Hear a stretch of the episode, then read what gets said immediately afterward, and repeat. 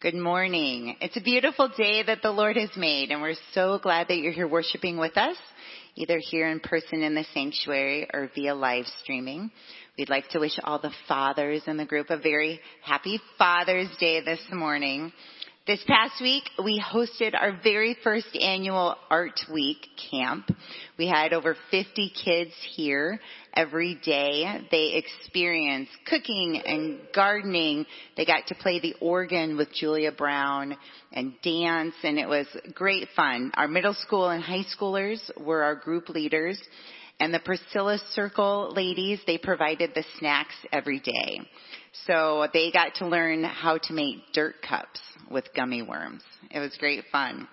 We uh, ended the week on Thursday, and many of the kids were disappointed there wasn't a second week.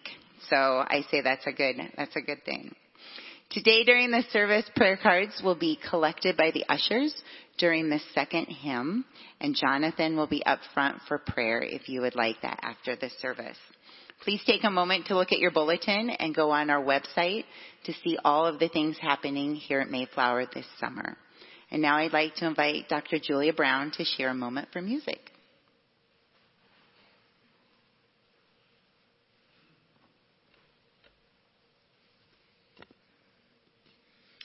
Today's music follows Steve's sermon looking in. Last week it was looking up, and this week looking in at ourselves. So make me a servant, and uh, how shall I serve you, Lord? So looking at ways that we can be um, helpful to others in this world. Um, and Melissa's solo during the offertory, Consider the Lilies of the Field, is just a reminder that God is with us and cares for us through all times, no matter what's going on. And I also want to uh, call attention to, in the bulletin to uh, the invitation for you to come to the concert tomorrow evening, the Mondays at Mayflower. Tomorrow at 7, I will be here uh, playing an organ concert with one of my children, Howell Petty, um, soprano uh, in preparation for a concert uh, in Seattle that I'll be playing uh, in early July. And um, so I invite you to come. Some of what you'll hear on the organ today is just a sneak preview of what's coming tomorrow evening. So um, tell your friends, put it on your calendar, and come enjoy one of the finest organs in West Michigan.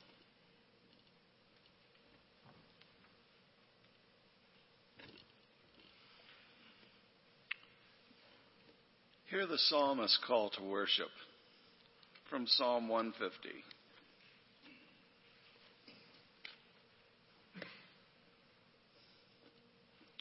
Praise the Lord.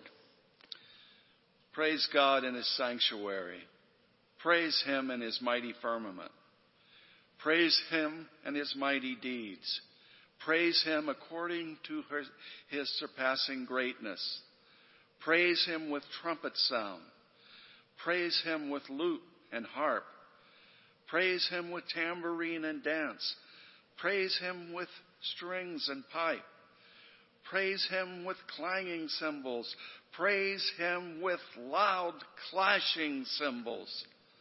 Let everything that breathes praise the Lord. Praise the Lord.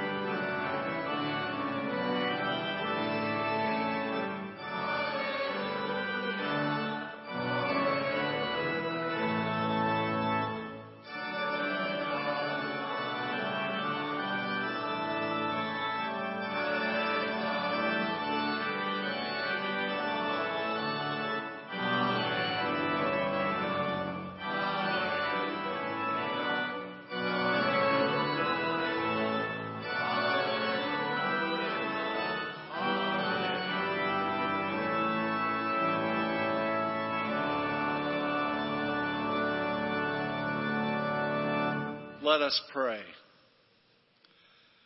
Holy One, like the woman Jesus met at the well, we long to worship in spirit and truth. Holy One, like Elijah, we long to hear the still small voice. Holy One, you are outside, you are far away. But holy mystery, holy love, you are inside and part of each one of us. We gather to worship. We gather to praise. We gather in love. We gather in Jesus' name. Amen.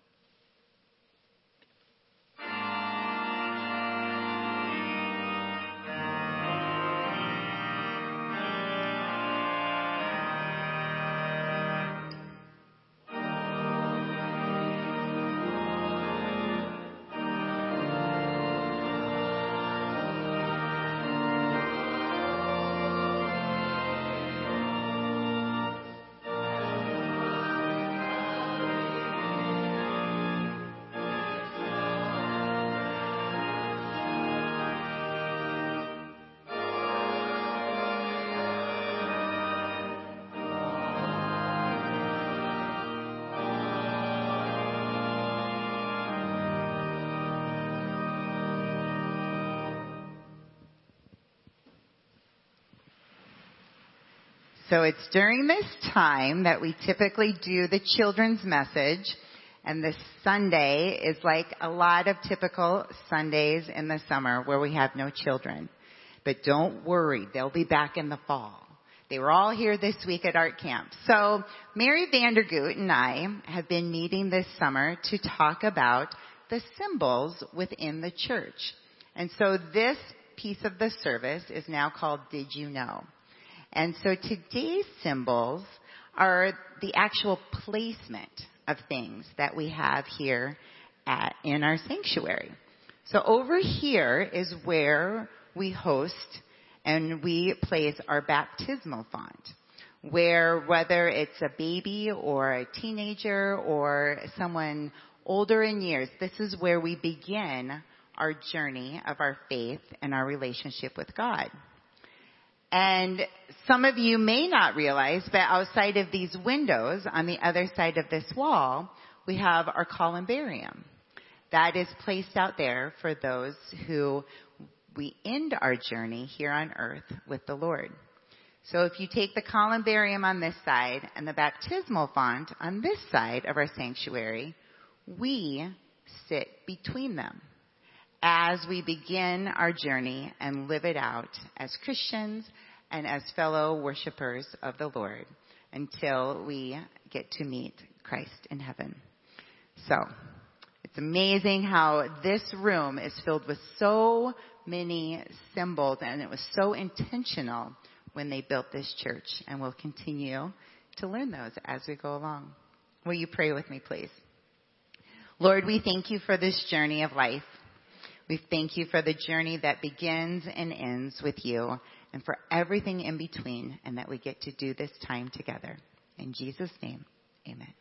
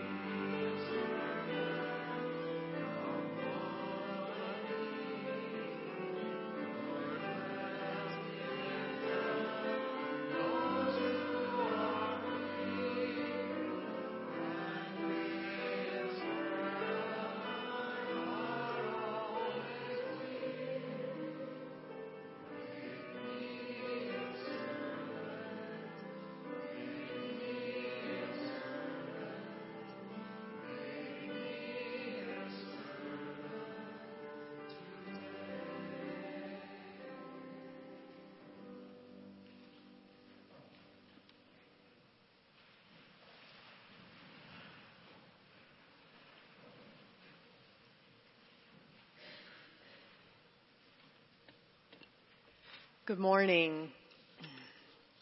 The scripture reading today comes from Isaiah chapter 6, verses 1 through 8, and can be found beginning on page 487 of your Pew Bible.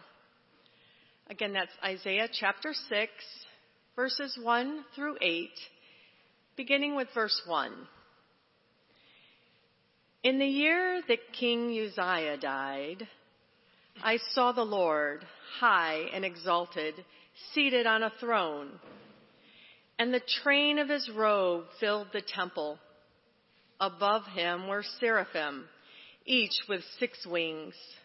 With two wings they covered their faces, with two they covered their feet, and with two they were flying, and they were calling to one another. Holy, holy, holy is the Lord Almighty. The whole earth is full of His glory. At the sound of their voices, the doorposts and thresholds shook, and the temple was filled with smoke.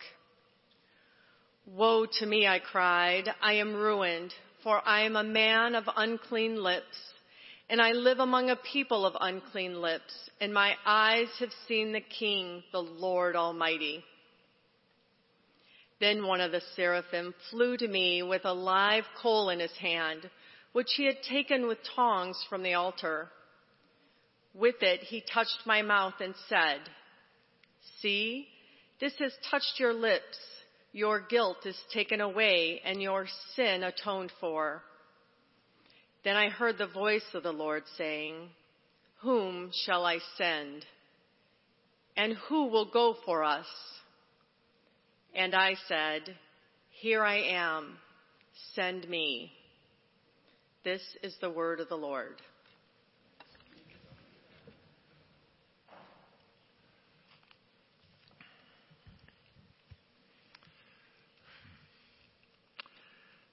It was the best of times, and it was the worst of times. When Charles Dickens penned those words, he was writing about the French Revolution of the 1790s, 230 years ago. He wasn't writing about the tiny nation of Judah in the year 730 BC, almost three millennium ago but he might have been. He wasn't writing about the United States of America in the year 2022, but he might have been. The setting in Jerusalem, in Judah, the king was dead. He had been king for 52 years. Prosperity and peace gave way to peril and powerlessness. The Assyrian ruler Tiglath-Pileser, with the most formidable army the world had ever seen, amassed at the border. Now history will tell us that that tiny nation of Judah will survive for 150 years from Isaiah's day but it will be just 20 years before the northern kingdom, in those days of the divided kingdom, the northern kingdom of Israel with Samaria as its capital will fall to the Assyrians in just 20 years. But at the moment that Isaiah is in the temple and he sees the Lord of hosts high and lifted up, Jerusalem has its unique immigration problem for sure. They're fearing that they will be overrun by this powerful foreign army. Now there are so many cultural similarities between that day, so long ago, and today. The stress points, prominent today, were present then despair and loneliness and isolation and nation against nation and lack of trust in national leadership. And it makes 730 BC look as fresh as today's headlines. So Isaiah, as a young man, he goes to the temple and he has this remarkable experience. And he has three different views. As we looked at last week, he looked up and he saw the Lord high and lifted up and his glory just filled the temple. And then, um, and we mentioned, said, affirmed last week that that is a, a view, a, a vision that we should begin every day with. With that high and lifted up view and understanding of the Lord God, the creator of all. Every fresh day possible us, for us to contemplate the one who is Lord of all time and history. And the experience that Isaiah has causes him to look in, to look into himself and say, wow, I need to change. And that will cause him to look out to the world to see the need all about him, where we'll go next week. But this week, that inward look of Isaiah. But understand, of course, that Isaiah can't, he can't put this temple experience into a bottle and preserve it or pull it out whenever he wants like a family photo. How do you put the springtime breeze so fresh and renewing into a box and hold it? You can't. How do you hold the flash of a lightning bug in your hand? You can't. You think if Isaiah was a 21st century citizen, he'd write a book. How I Met God in the Temple. Or we'd go on that celebrity speaking tour holding workshops and seminars, how to see the Holy God, three secrets to make it happen in your life or whatever. But that's not his response. His response to an encounter with the Holy God is to look into himself. He strips off the mask of pretension and pride and he just throws himself before God. He throws off any mask that says, you know, I'm so special. Wow, I've just had this experience that if you were mature, if you were holy, you know, you'd have it like me. Richard Rohr, a, a, a, wonderful author, speaker, Catholic Jesuit priest, has written recently that, you know, little kids, when we were little, instinctively place a mask over their true self to protect us from the wounds of the real world. We learn early on what is required to please our parents, what's required to fit in with our friends. And he says, you know, this is fine for a child. But as we grow, these masks begin to trap us and from, and prevent us from living out our authentic self. We're afraid of sharing our inner light for fear it may be extinguished. We're afraid of sharing our inner darkness for fear that it will be exposed and we will be rejected. So we hide our true identities. And in the process, we become separated from our souls. We end up living half-hearted and divided lives. What parts of ourselves are we trying to hide? Frederick Buechner writes, the original simmering self gets buried so deep that most of us end up hardly living out of it at all. Instead, we live out all the other selves, which we are constantly putting off and taking off like coats and hats against the world's weather. When Isaiah, he will lay himself bare. He doesn't blame others for his condition or the condition of the world. He doesn't ask God to go out and crush the Assyrians. He doesn't say, God, you know, before the next step, I want you to guarantee my significance, my comfort. He is just overwhelmed at the distance between himself and the thrice holy God. And he addresses the reality of this great chasm between himself and his creator that he knows, he recognizes instinctively that it's unbridgeable. That he can't reach up and grab a hold of this God and control him. And what comes out of his mouth is, Woe is me, for I am ruined. Some translations, I am undone. Other translations, I am naked. I am stripped bare of all pretension before this God. I am a man of unclean lips. And around me, there's a bunch of people like me.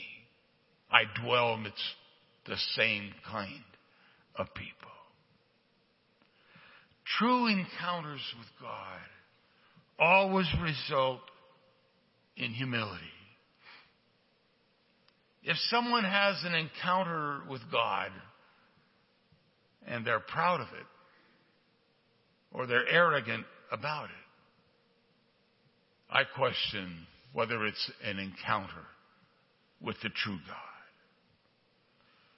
For Isaiah, there are no high fives with God, no end zone dances, no thumping of the chest, no flipping of the bat as he begins his home run trot. And that's always the case in Scripture. Isaiah seeks, excuse me, Elijah seeks God. God takes him to the mountain and hides him in the cleft of the rock, and he must wait. Elijah waits, and God's not in the fire. God's not in the earthquake. But he is, as Jonathan alluded to in his opening prayer, he is in that still small voice. The humble voice. Peter is just getting to know Jesus, as Luke tells the story in Luke chapter 5. And Peter and his companions have fished all night and caught nothing. The futility of their energy and their efforts. And Jesus says, let's cast out, let's go fishing. Peter wishes Jesus would stick to his teaching and preaching and let them do the fishing. We fished all night. We found nothing, but if you say so, okay, we'll go. Cast the net on the other side. And there's the great catch of fish. And while others tend to the catch, Peter realizes something. That he is in the presence of one like he has never ever encountered before. And his response isn't to jump up and dance and say, hey man, let's take this on the road. There's money to be made. He looks at this new friend of his and he says, depart from me. Go away from me, Lord. I can't, I feel I can't even exist in your presence. Go away for I am a sinful man. He strips off the mask. This is who I am, Lord. And Jesus says, Ah, Peter, this amazes you. You know, from now on, you're going to be fishing for people, not for fish. John had become an old man. John, the disciple, the only surviving disciple by that point in his life, but he's put in exile for his faith on the rock island of Patmos in the Aegean off of the shore of Ephesus. And there one Sunday morning, he has a vision that he describes in Revelation chapter 1, a vision of the risen Christ. Indescribable, but he tries to describe it. But when he sees this one, you know, again, there's no high fives. He falls on his feet as though dead. Hmm. And Jesus puts his hand on him, reaches down to him, and says, Stand up. You've got a task to do. You're to write the things that you see. You're to be my, my scribe, my messenger to the world. But all of them utterly humbled before God. The chasm so great. And as someone has said wisely, you cannot jump a 20 foot chasm in two 10 foot leaps. Think about that. It Doesn't work that way. Isaiah helpless before this infinite chasm. So two things about this inward look. He recognize, recognizes the gap. You're familiar with that old hymn. Oh, the mighty gulf that God did span at Calvary. Hmm. God has to come. He has to span the gulf. That's the biblical message. That He keeps reaching out to us. He keeps coming among us. And most especially and powerfully and permanently in the incarnation of Jesus Christ, His Son. He will bridge the gap. He will come to be among us. But Isaiah recognizes the gap. And then, most crucially, he receives the grace. The text says, angels flew to him from the altar with burning coals that they had taken. Isaiah opens himself up to this encounter, this gift of grace, this allowing God to touch the real Isaiah. Now, you know, I suspect that burning coals are uncomfortable. If somebody were to come at me with burning coals, I think I'd dive for cover. Look at that bulletin cover. Isaiah. Will he hide or will he receive the burning coals? Isaiah will be cleansed. He's told his guilt is taken away, his sin atoned for. It is God who bridges the gap, who comes to touch his life. You know this story, but let me share it with you again. I think it is so great. Victor Hugo's monumental work, Les Miserables. The story of Jean Valjean steals a loaf of bread to feed his sister's family. And the result, he spends 19 years in prison in hard labor. When he finally is free, he finds it difficult to escape his past anger and, and hurt and resentment just dominate his life. But he makes his way to a monastery where the Bishop Bienvenu, the Christ figure in the story, receives him and gives him a, a meal and hospitality, a bed to sleep for the night. And Jean Valjean will repay the hostility by getting up in the middle of the night and stealing the silver silverware.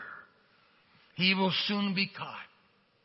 And the gendarmes drag him back to meet the bishop from whom he has taken these valuable items. The bishop sees him and Bienvenu understands instantly what has happened and he blurts out, Ah, there you are. And looking at Jean Valjean, he says, I am so glad to see you. I'm so glad you have come back. How is it? I gave you the candlesticks too. They were silver like the rest, and you didn't take them. Why, certainly they would be worth 200 francs. Why didn't you carry them away with your forks and spoons? And as the gendarmes take it in, they are utterly bewildered, and Jean Valjean is speechless in shock. And the bishop goes on, Oh, my friend, before you go, here are the candlesticks. Take them. And he steps to the chimney piece and takes the two silver candlesticks and brings them to Valjean and puts them in his sack. And Jean Valjean is just trembling. He's, he's, as Hugo says, he's like a man who is ready to faint. How is this happening? This grace beyond grace. And when the gendarmes leave, the bishop says to Jean Valjean, My brother, you no longer belong to evil, but to good. It is your soul that I buy from you, and I give it to God. Your guilt is taken away, your sin atoned for. And Jean Valjean will go to live in grace and to offer grace to others each day of his life. But here, as the story begins, the offer of grace is not yet part of Jean Valjean's story. He must first plunge in to the difficult work of receiving grace. He must open his life to this claim the bishop has on his soul. What if we held that before us every day? What if we began every day by looking up, beholding our God, listening for that still small voice, and then opening ourselves, stripped naked as it were, opening ourselves to sheer grace. I think it would be life changing. But remember, from Jean Valjean, he must first, the first thing, plunge into the difficult work of receiving grace, allowing God to sear his soul, as it were.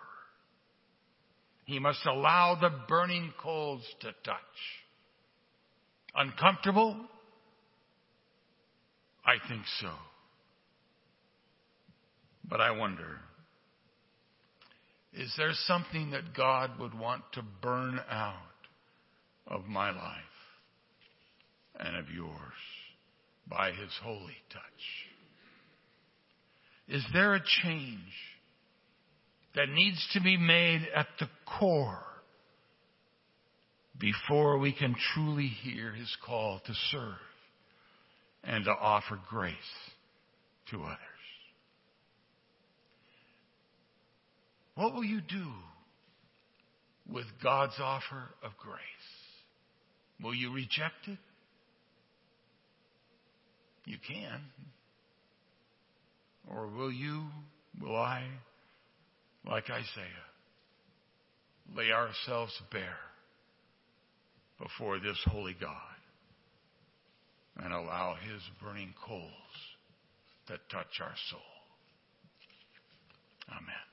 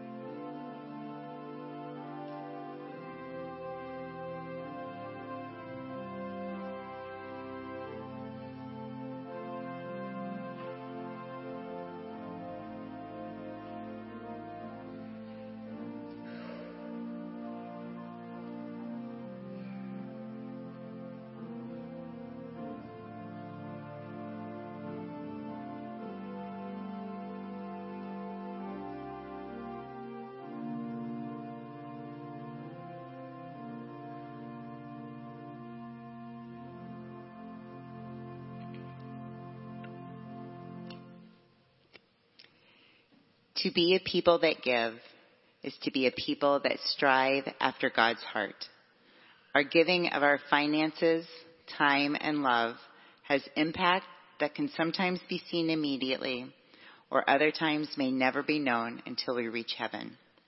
May their desire to give always fill our hearts and lives as the ushers now wait upon us.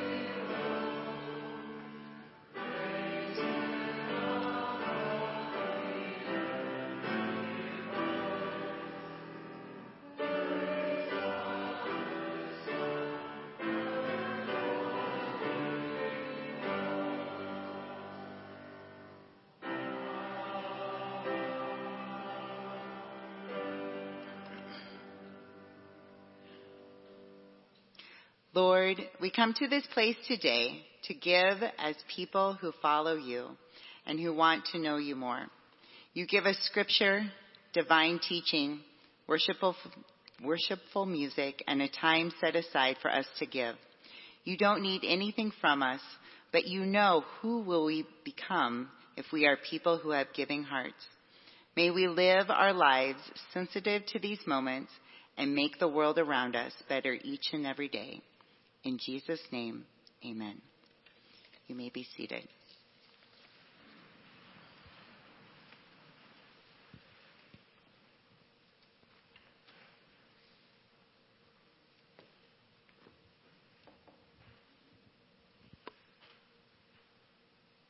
Let us continue worshiping in prayer. Let us pray. Holy One, Great One, Immortal, Invisible, Only Wise. You have created our kind so that we can reflect on your creation, not only the creation, but the Creator. We have no words to describe what that Creator is. We have no power to see.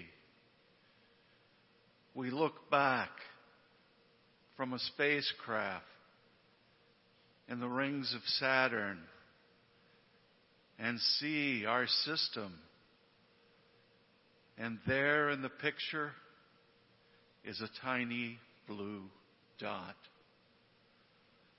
As Carl Sagan said, everything we are, everything that we will be, everything that we have been is on that blue dot. Every civilization, every dream, every general and rivers of blood, every religion, all on that blue dot. It is home. And we realize that when we look out from that blue dot, we are left speechless. How can we approach your greatness? How can we stand in your holy place? As the angels say, Kadosh, Kadosh, Kadosh, holy, holy, holy. We are left in silence. But Lord, in that silence, you strip away our veneer, that false self that we project to others. You strip away our pretensions. You strip away our denial and our ego. And all we're left with is silence. And in that silence, we begin to understand what Jesus said I am in the Father, and the Father is in me. I am in you, and you are in me. And in the silence, in the inner journey, when all the falsehood is gone, we see compassion. We come here this morning with many different ideas from many different places, with many different cares and concern. So we will approach you with those thoughts in silence. In the words of the psalmist, be still and know that I am God. Be still and know that I am. Be still and know. Be still. Be.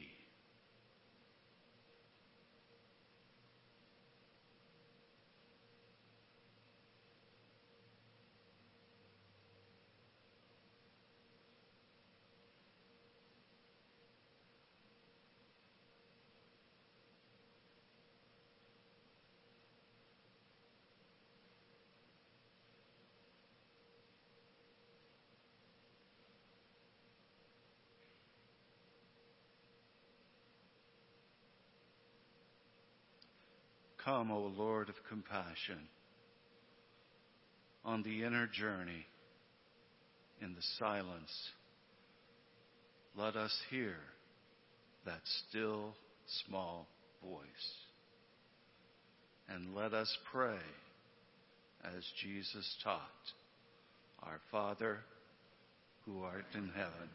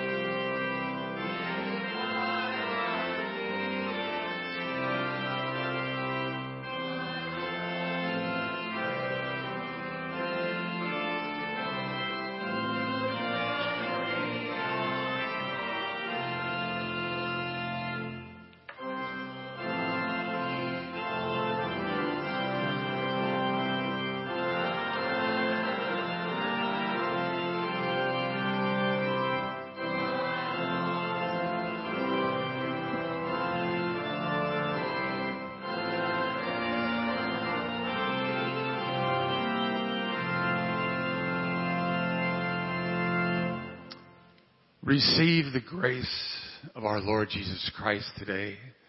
Take it into your soul.